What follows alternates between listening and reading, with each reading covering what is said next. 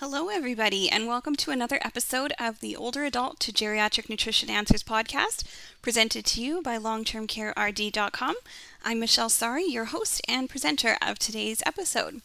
So, today we're actually doing part two of the audit questions or state survey. Depending where you are, it'll change what it's called. But yesterday or last week, sorry, podcast was a big hit. And so I wanted to continue on because I know there are endless amounts of questions about the state survey process. So I'm happy to continue on, answer some more, hopefully, make your job a whole lot easier. Um, but before we start today, I wanted to give you guys a cool announcement that we are going to be starting live webinars and Q&A group discussions. So when I sent out the survey a number of weeks ago, I got some really great feedback and what you guys were really requesting was we want a live Q&A, we want a live webinar and also there was a idea bouncing around of group coaching calls or basically like group long-term care dietitian focus calls. And so I thought about it and it's taken a little bit to come to fruition, but the way that it's going to be framed is it'll be a Zoom call. I'll do typically a 30 minute presentation on a nutrition related topic to give you guys some piece of education to walk away from it with. So it gives the group a little bit of structure. It'll be a PowerPoint presentation. I'll go through the latest research in an area.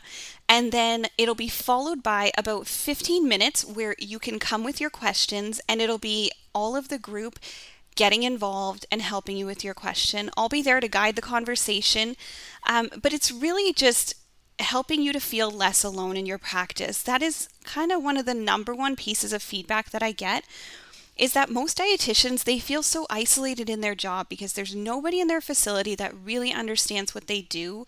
They don't have anybody to bounce their nutrition care plans off of that will really be able to give them that useful feedback on how to do their job better. And so that's what this is. It's essentially a long term care dietitians group that's coming together on Zoom calls, hoping we're going to keep up with a once a month pace. Right now, I have November and December planned. So, if you want to get involved in this, I'd really love to have you there. For this first call, I'm giving a discounted rate and it's also going to be capped at 50 dietitians. I want to see how it goes. I want to get your feedback on ways that I can improve it. So we're going to cap it at 50. So it's on November 22nd, Wednesday at 1 o'clock p.m. Eastern Time. You can register. It's under the shop page actually. So it is called Elderly Nutrition and Depression Webinar because that's the first topic that we're going to be covering. So it's discounted. It's only $19.95. It will go up if you want to register for future sessions, but if you register for this first session, and then you'd like to come to more sessions in the future, you will get the discounted rate going forward. So I'm going to link that in the show notes. I'd love to have you guys there. Um, so yeah, I will link it. And if you're on our email list, you're going to get it sent to you anyways, the invitation. So feel free to sign up. Once I hit 50, I'm going to have to cut it off though. So you be sure to register before November 22nd. Okay, so getting into today's question, I'm just going to dive right into the questions. And if you have more questions for state surveyor on how to do your job, please send them in an email to me, and I promise I will cover them in future episodes or I'll email you back with the answer. So, if you want to know more about the state survey, I recommend you going back and listening to last week's episode. I covered a lot of questions. I gave you a great introduction um, about what a day looks like with a state surveyor. So, if that's the kind of guidance that you're looking for, I cover that on walking you step by step through what your responsibilities are. Um, so, I'm just going to get into the questions. So, question number one What specific areas related to nutrition will be audited?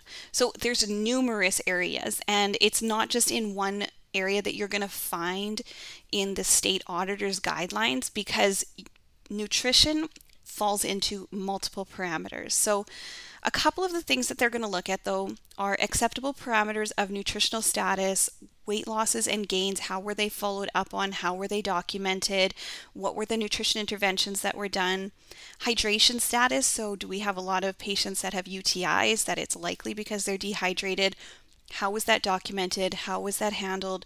What disciplines were involved?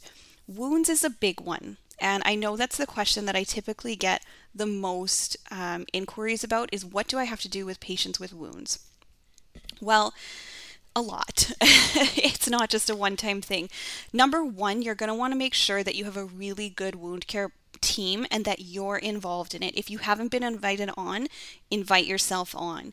You want to have a list of the patients that have wounds. You want to have a list of when you visited them, when you charted on them, what did you document, um, what were your nutrition interventions, what's your nutrition monitoring plan, and what are the nutrition goals, when are you following up. So I know that that sounds like a lot, and it is, but wounds are such a critical element in long term care. They really want to see that you're following up with them. Now, there's no specific guidelines about how often you have to follow up on them, but you do have to follow up on them more than just your quarterly um, average ones. So that's what I can say for now. Um, I do have articles on the website and I will link them in the show notes, just free information about the dietitian's role with wound care, what you should be doing on the wound care team. Um, but be sure just to have your own tracking sheet of who has wounds. You can usually get up to date ones from the nurses, and then you can write in your information there and just keep it for yourself. That's really going to help you to keep track of who you should be following up on. Other areas of nutrition that they're going to look at is obviously your tube feeding patients. Um, those are a big one. And as well as some infection control areas. So that's going to be um, your kitchen audits, your dining room audits, those kinds of things. You should be catching some type of infection control uh, in the questions that you're auditing it on. Another question How frequently are state surveys conducted and what is the typical duration of the audit? The annual survey is completed once per year. Now, that's in the United States. In Canada, it's also once per year. And after COVID, it actually might be more frequent depending on how your home did. So, they can come anywhere between 9 and 15 months after the last survey. Typically, you will get some type of heads up as the time range that they're coming, so the window, but not always. Um, if they've been tipped off that there is some negligent care going on, they do do surprise visits. So that's what I mean when I talked about last week that if you learn to document properly, then you should always be prepared for a state survey to come any day of the week, any day of the year, it doesn't matter. As long as you're following a system and keeping up, um, there's no reason you should be nervous. But essentially, what I tell new dietitians is be prepared for them to come in tomorrow. And you should always be looking at it like that. Don't you can leave things that are not urgent, but don't leave things that are urgent. So, or have a documentation in place as to when you're going to follow up and why. So, um, next question Are there any new regulations related to nutrition that we should be aware of? So, CMS, um, Canadian Medicare System, what they do is they do announce when updates or changes in regulations occur, and there's usually a bit of a time delay that they'll give a facility a grace period to implement the new changes. Um, I do have a link in the show notes where you can get updates as to when they come out, but your facility really should be on top of that. So it's not so much that dietitians need to um, be aware of these changes. The person that's in charge at your facility likely will know these changes. Um, Next question Can you provide any insight into common nutrition deficiencies observed? So, acceptable parameters of nutritional status is a common deficiency. And I should say, um, Stephanie Wilkerson gave this answer. So, shout out to Stephanie. You are an awesome dietitian. She was a previous state surveyor. So, um, so this is cited when a facility was deemed to have allowed a weight loss to occur that was determined to be avoidable. The RD assessments and notes definitely comes into play here. So this is a really important one. Weight loss, weight gains. Obviously, we see a lot more weight loss in long term care. Um, this is a huge one that gets audited. And so every single month, you should have your own documentation about the significant weight losses and gains in your facility and what are you doing about them. Don't let any slip through your fingers because you will get audited on this and you could fail that section of a survey or get an F tag or whatever it is in your region um, as to you did something wrong and you don't want to be that person. So that is a really important part of your job to make sure that once a month you're following up, you're doing audits, and you're doing something about the weight loss. You're not just monitoring and evaluating. If you suspect, though, that the weight loss is inaccurate, so that it's a recording error, you can write that. But then the following month, you're going to want to check if that has continued on or if it was an actual error in weight or if they actually did lose that weight, now you start doing nutrition interventions. We all know as dietitians in long term care that it's really important for the staff to be doing weights accurately.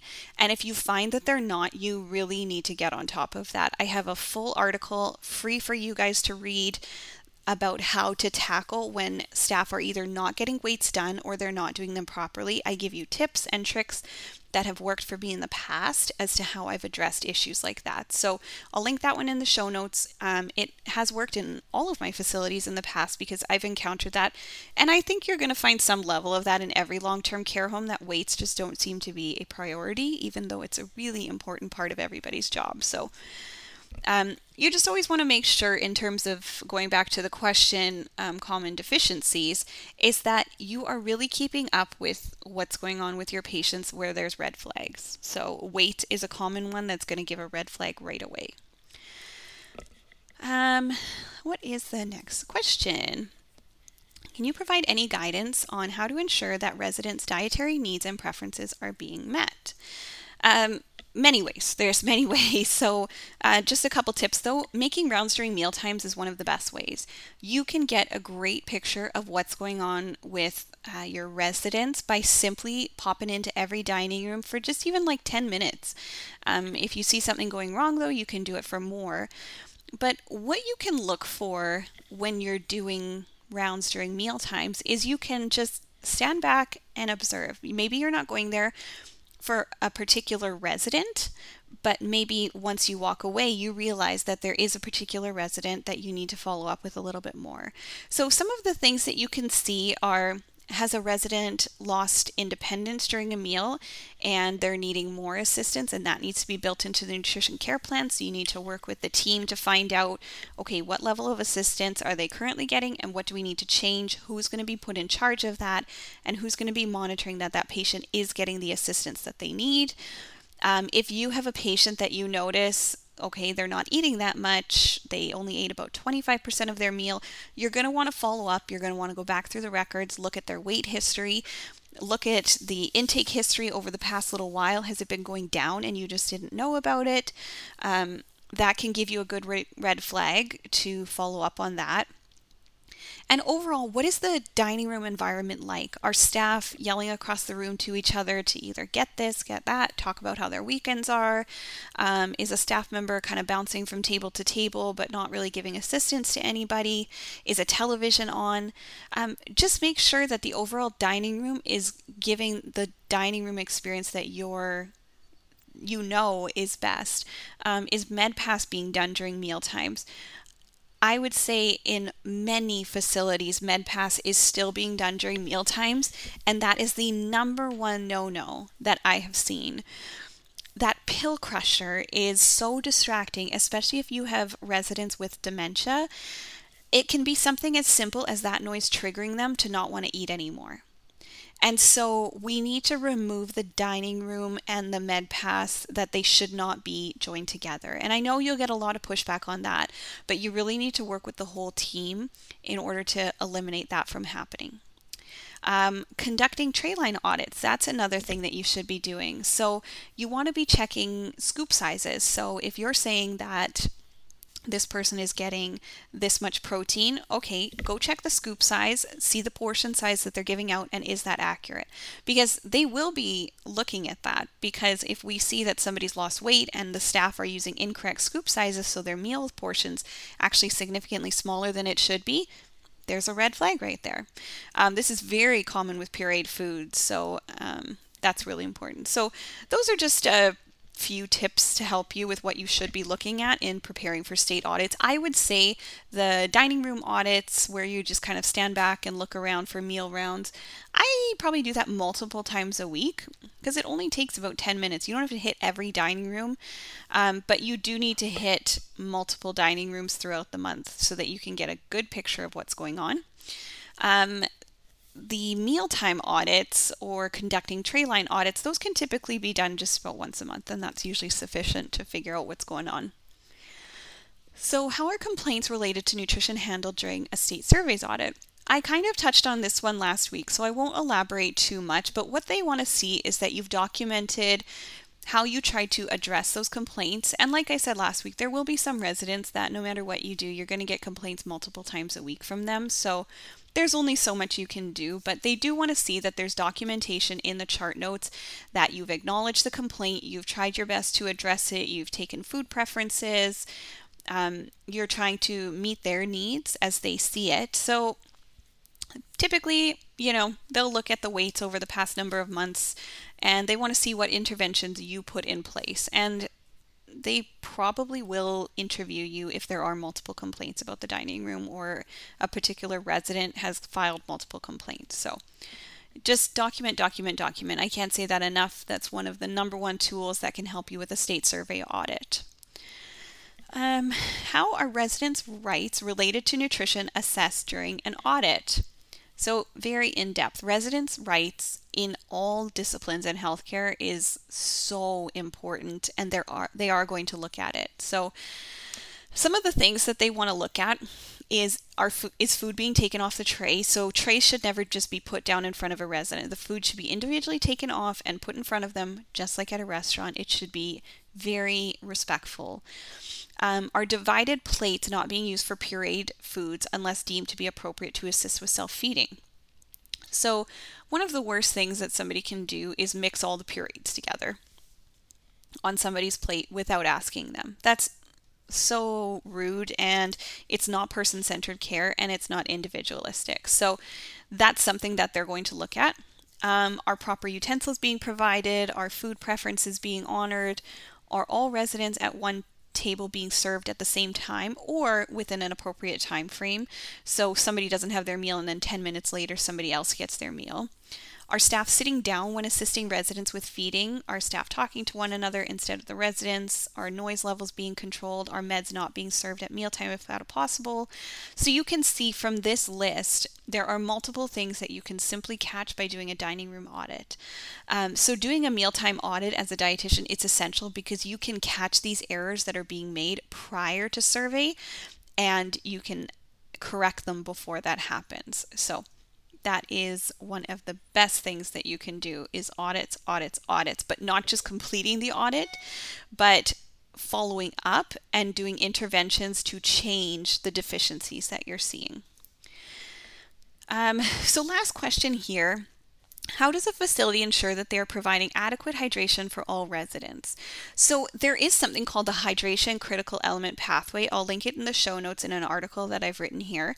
Um, it's very important, and observations are going to be really crucial. So, you're going to want to do rounds to see if water and fluids are they available at bedside? Are they being served at meal times? Are a variety being offered? Um, if there is uh, snack time? Are they getting drinks at snack time? For residents that need assistance, are they getting that assistance or is the cup just being placed in front of them and then staff walk away? I know something that I frequently hear is how in the world am I going to have time to do all these audits when I barely have time to do the job I'm supposed to be doing with my patients? And I get that. I know that a dietitian has a million things going on, and sometimes if you don't actually work in the facility, either full time or you're only there once every couple of weeks, that you feel like you don't have enough time it's not really an excuse to not get these things done or to they must be delegated to somebody else. So a kitchen supervisor uh, the food service manager therapeutic recreation has even helped me out with cert with um, audits simply because they are an unbiased third party. And so as a dietitian, even if you cannot accomplish all these tasks, there needs to be a team meeting with management as to okay, who's going to be doing all these tasks then. So don't be afraid to get involved. Don't be afraid to talk to management about these tough conversations that, you know what, I have really big concerns about what goes on in the dining room, but I'm not here enough to really complete audits all the time. Who can I delegate these audits to in order to make sure that they're getting done? And then I'll look over the results of the audits and we'll come up with a plan together as to how to address this. So you need to find time. And I'll be doing future podcast episodes about time management in long term care or how you can ask for more hours in long term care. Um, it's not difficult to get more hours as a dietitian. It is simply a conversation that needs to be had in some scenarios. And so I actually do have a proposal um, on how to increase dietitian hours in your facility. It's a template that you can just use. Um, if you want to send me an email at longtermcarerd at gmail.com. I'll be happy to send it out to you, no cost to anybody. So um, it's a template that I came up with that I used at previous jobs. And in all of my jobs in the past, I've been able to increase my dietitian hours. You have to show your value to your facility in order to get that increased hours. And what are the deliverables that the facility is going to see when they do give you more hours? So they're investing more money into having you in the facility. Well, what is the result that they're going to see? What's the benefit that they're going to see by having you there more? Um, so, yeah, that's just a few things. So, that's all I have for you today. I really hope that some of these things help you out. I know that the idea of a state survey coming is nerve wracking, especially for new dietitians, but don't be too concerned. It's one day out of the whole year, maybe multiple, depending how big your facility is, but all you can change is what they tell you to fix going forward. So there are some dietitians that I've heard from that have said, like the previous dietitian, they didn't keep up with this and we may fail. That's okay. It's not on you. You didn't do it. But what you do need to control is what you do going forward that's going to meet the standards that are set out for you in long term care. So, that's my best advice to you. I do have a resource on the website um, helping you to prep for state surveys. I have a couple articles that are free for you guys to read through that can really help you with a state survey. Um, but thank you for listening today. Be sure to like and follow the show on your Apple Podcast or Spotify. And if you could give it a five star rating, and review. That's really helpful. It's no cost to you guys, and it just helps the show to get in front of more eyes that may find it helpful. Um, be sure to share this podcast if you think that it will help somebody else out. You can find us on Instagram and Facebook at Long Term Care RD, and all of the things that I talked about today will be linked in the show notes. Don't forget to sign up. I would love to have you in the group webinar on November 22nd. If you can't make it, there will be a live recording or there will be a recording available to you. So even if you can't attend, if you um, register, you will get the show, um, the webinar after. Okay, so thanks for attending today, you guys. I hope you have a great week and we'll chat next week.